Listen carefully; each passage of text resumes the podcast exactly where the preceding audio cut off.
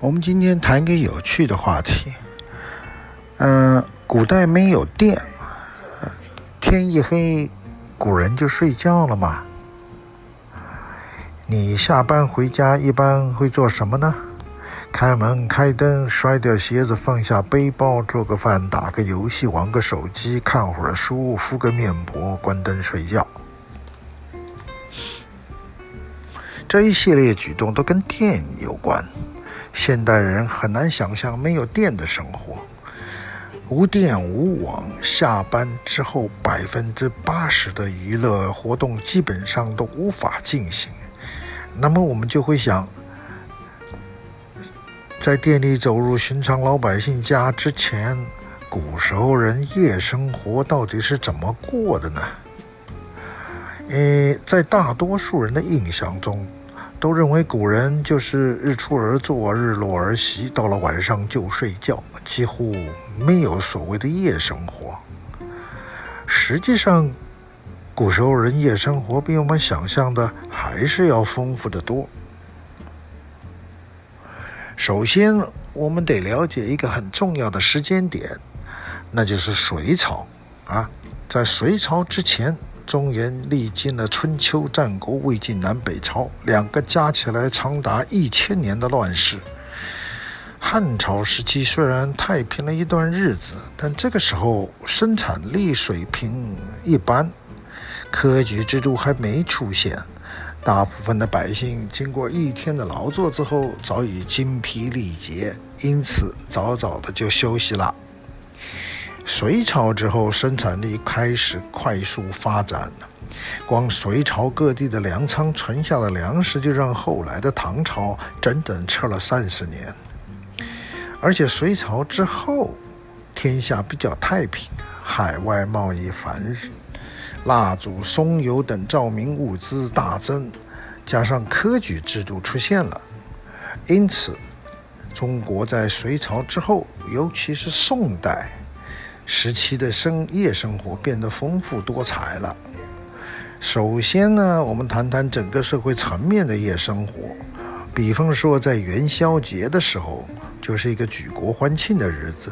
元宵节是中国传统节日，早在西汉时期就出现了，但是在唐宋时代最为盛行。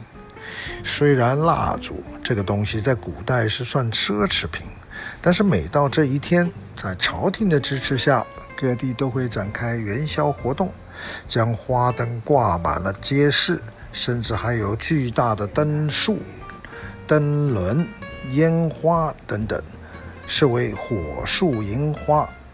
辛弃疾就写过“东风夜，放花千树，更吹落，星如雨”的绝妙好诗，用以形容当时的壮观之景。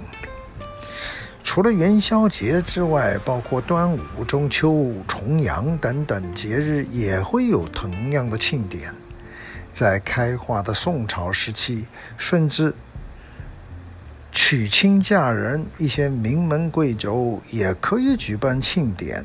虽然比不上元宵、中秋这样的大型活动，但也不失为一场盛事了。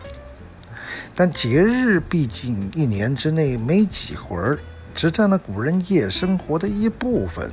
除了基本节日之外，那些名门大家的夜生活还是极其丰富的。比方说办个宴会什么的，几乎是常态。《灰尘录》中间写道：“于是罗锥翠幕，绸蝶围绕。”祭之以烛，猎物蛾眉，极其殷勤，豪奢不可状，可见古人的宴会之盛况啊！不过我猜你也听不懂我刚刚念的啥东西，不管了。另外，在宋代，很多文人骚客都有一个秉烛夜游的习惯，常常提拉着一盏油灯，跑去会见自己的朋友，作诗弹琴。流觞曲水、著书对弈等等，毕竟宋代赵师秀就写过“闲敲棋子落灯花”这样子看起来很优雅的句子。文人有这样的浪漫，武人也不落下风。在军容世家里的公子，甚至到了晚上还会练习骑马射箭，以此来锻炼自己在夜间作战的能力。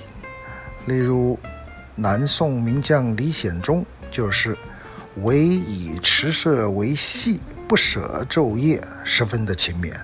一晚上烧的蜡烛，也就对于寻常人家可是个天价了。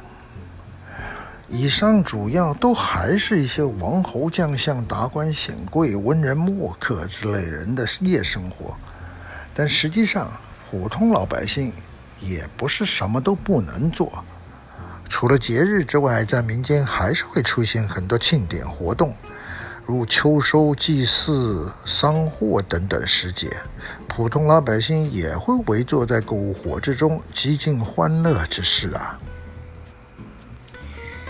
而且在隋唐之后，由于科举制度的出现，到了晚上的时候，很多学子即使家境贫寒，也得想尽办法读书。凿壁偷光，至今还传为佳话。邵雍更是将自己的伙食费节省下来，换成油钱，秉烛夜读。豫州学平盛。以饮食益油，助灯读书。在普通乡村之中，没有城市里那么严格的宵禁，百姓到了晚上也常常借着阳月光走访亲友，拜佛上香。要是累了呢，就在亲友庙宇中休息，十分随意。但是到了晚上，还能出去走到屋子外面的。大多是男子，闺中妇女在日落之后，则常常会做些女红、丝丝织方面的活计，以贴补家用。